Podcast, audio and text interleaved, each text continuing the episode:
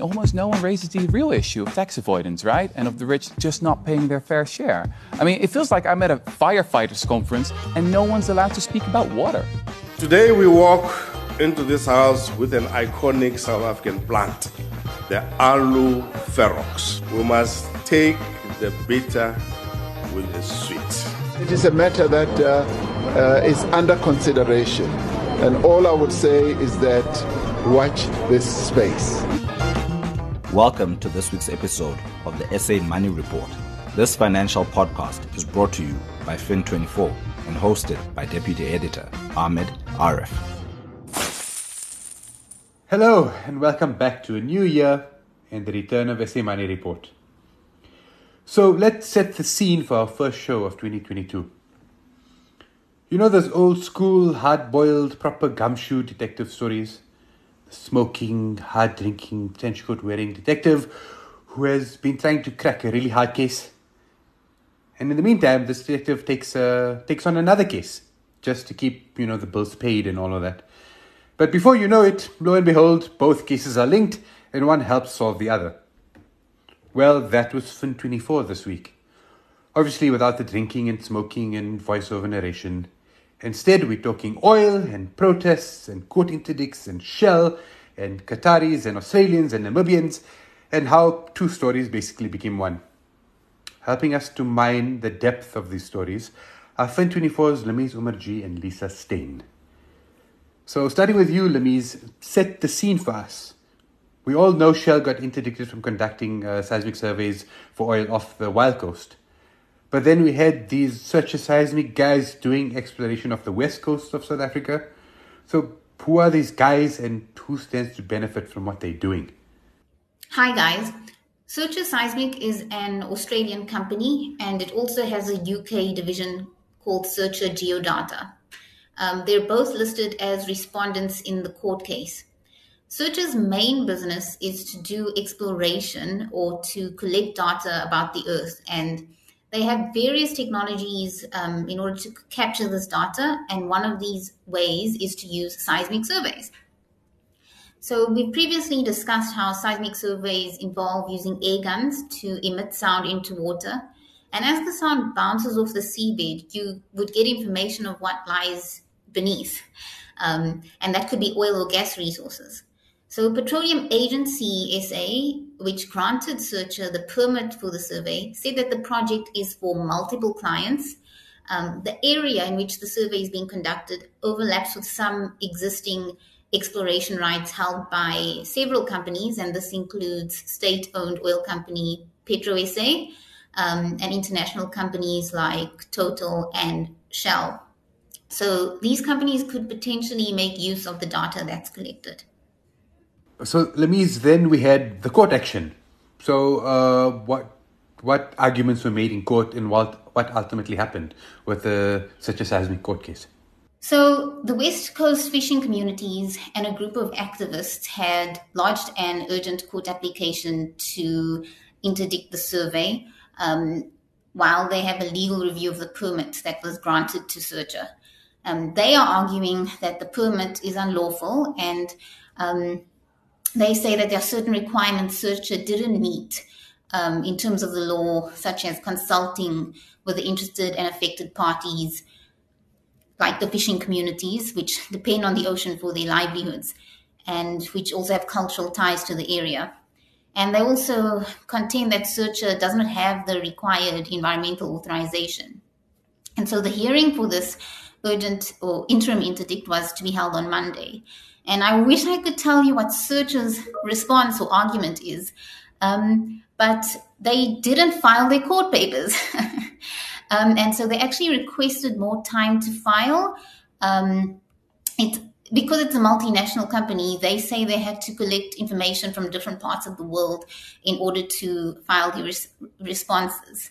Um, but in my interaction with Petroleum Agency SA, um, they they have said at the time the permit was granted to Searcher, there was no um, legal requirement for them to have environmental authorization uh, in terms of the environmental impact assessment regulations, and They say Searcher did submit an environmental management program, and this indicates how they would manage potential impacts on the environment. And Petroleum Agency SA was satisfied with that submission.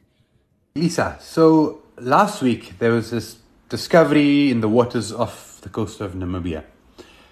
What exactly did they find and why has it got everyone so excited about it? Right. So on Friday, Namibia's uh, National Petroleum Company announced that oil was discovered off the waters, off the coast of the country. And so the main shareholders there are actually Shell and Qatar Energy, with Shell being the operator. So it actually did the drilling. And the results show that there is a working petroleum system there. And that means that hydrocarbons, or in this case, oil, are effectively being stored in the rocks there. And so this is the first oil discovery for Namibia. And Shell is keeping its cards close to its chest. It wants to drill another well before it pronounces on the scale of this thing. But the industry is a buzz because all indications are that this is likely massive. Okay, Lisa, so tell us how is this find going to benefit Namibia on the whole? And would there be similar benefits if something like this, that's a big oil reserve, is found off the South African west coast? So, if it's what they think it is, um, it will transform Namibia into one of the largest oil producers on the continent.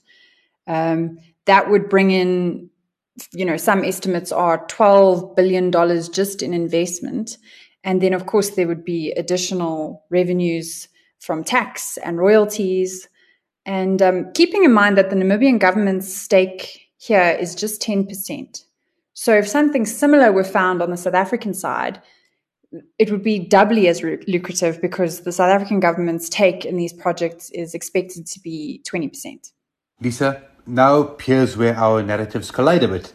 Uh, this find is going to obviously spark a lot of interest off the South African uh, west coast, and a lot of it is still currently unexplored. And this is something that Searcher Seismic was hoping to do, right? That's right. So the Namibian discovery is located in the Orange Basin. And that sort of just refers to geology, which is interrelated. And of course, it's in the shape of a basin. But the bulk of that extends into South Africa. And that is virtually unexplored. So Searcher's plan was, or still is, um, as Lameez explained, uh, is to conduct a seismic survey on the South African side of this basin.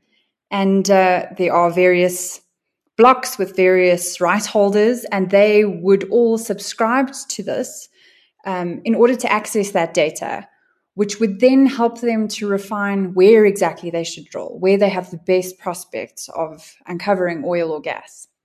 So, Lameez, with the interim interdicts in place, what's actually next for Shell and, and its situation on the Wild Coast, and then Searcher Seismic on the West Coast? Well, the vessel Amazon Warrior, which was going to conduct the seismic survey for Shell, has left South African waters. I checked on Wednesday on the Marine Traffic app and shows that the Amazon Warrior is moored somewhere in the harbor in the Nordic region. Um, but both Shell and Mineral Resources and Energy Minister Gwede Mantashe have applied for leave to appeal um, the interim interdict, which was uh, granted in December last year. And that hearing will happen on Thursday at the Makhanda High Court. For Searcher, uh, just to clarify that the court granted an interim interim interdict. And if that sounds funny, it's because the next hearing in the matter on the 7th of March will be for an interim interdict on the survey. Um, so uh, that interim interdict um, is will be in place um, until there is another hearing in court where the reconnaissance permit uh, that was granted to Searcher will be challenged. Um, and these communities are hoping that ultimately the survey will be interdicted for good. Um, so there will be some time in the next month or so for the different parties in the searcher matter to file their papers ahead of the hearing on the 7th of March. Lisa, there's uh, another company that, that seems to have all its ducks in a row, but this is not to do any exploration. This is to actually drill in the Orange Basin. That's correct. Well, right, yes. So the Petroleum Agency of South Africa has acknowledged that the latest interdict is a huge setback for exploration of that basin. There is one company, uh, Eco Atlantic Oil and Gas, that it has shareholding in a block that's sort of right in the middle of the basin. And they have all their permits in place and they've booked a vessel and they're expected to conduct drilling later this year. But keep in mind that is considered exploratory activity. It's not extraction yet. Okay, and to end this off, this is a question for both of you. Uh, there's this tension between the environmental impact of the seismic surveys uh, and obviously the move away from oil because of climate change. And then on the other side, the economic benefit of striking oil off our shores. How do you think South Africans should kind of navigate this debate? And what could be the best outcome for the country? Uh, let's start with the Lameez. What has been burned into my mind is what I read on a banner um, that the activists were carrying outside of court. Um, and, and the banner says, We cannot eat oil and gas. And I think it's so important because government, particularly Minister Mantashe and the Department of Mineral Resources and Energy, keep pushing this idea that oil and gas is good for the economy, it's going to attract investment, and it's going to create jobs. But you know what good is that if people can't live? And we can already see that in Mpumalanga with the coal mines. What good are those jobs if people can't breathe and have shortened lifespans? And if you read the court papers uh, in the case, you see how communities depend on the ocean for so much. It's not just about food security. The ocean is actually tied to their history and culture, and they have deep spiritual connections with the environment. And, you know, they've cultivated this harmonious relationship with the environment. And oil and gas exploration and the resulting drilling, if they do find these resources, are going to be the complete opposite of that. And it, it, it, could potentially kill the quality of life that these communities have built. And I think as a country which just has a history of communities that have been torn apart or destroyed by apartheid legislation, I don't think that is the pattern we should repeat for the sake of money. And that just also makes us think of the whole other debate about whether those communities would even see the money that's being flaunted here. Thanks, Lameez. Uh, Lisa. Gosh, yeah, you know, this debate is just so polarized and it, it seems to come down to two camps really whether to leave the oil and gas in the ground or whether to extract it. And, you know, our Department of Mineral Resources and Energy is always going to want to develop mineral resources. That's, you know, its thing. so we could commit to doing it responsibly, but I, I think realistically, that's not good enough anymore anywhere in the world, especially in light of climate change concerns. So, for as long as South Africa's policy is to exploit its natural resources, especially fossil fuels, there's always going to be a tussle that's more than likely going to end up in the courts. I, I suppose there is a plausible scenario where it becomes so frustrating for oil and gas investors that they actually just give South Africa a wide berth, regardless of how accommodative our policy is. And that's, you know, good news and bad news, depending on where you look at it from. Thank you, Lameez and Lisa. And uh, that brings our show to an end. Uh, the music in this episode is courtesy of Getty Images and Epidemic Sound. This installment was produced with the help of the always amazing Kaylee Morgan. Thank you for listening.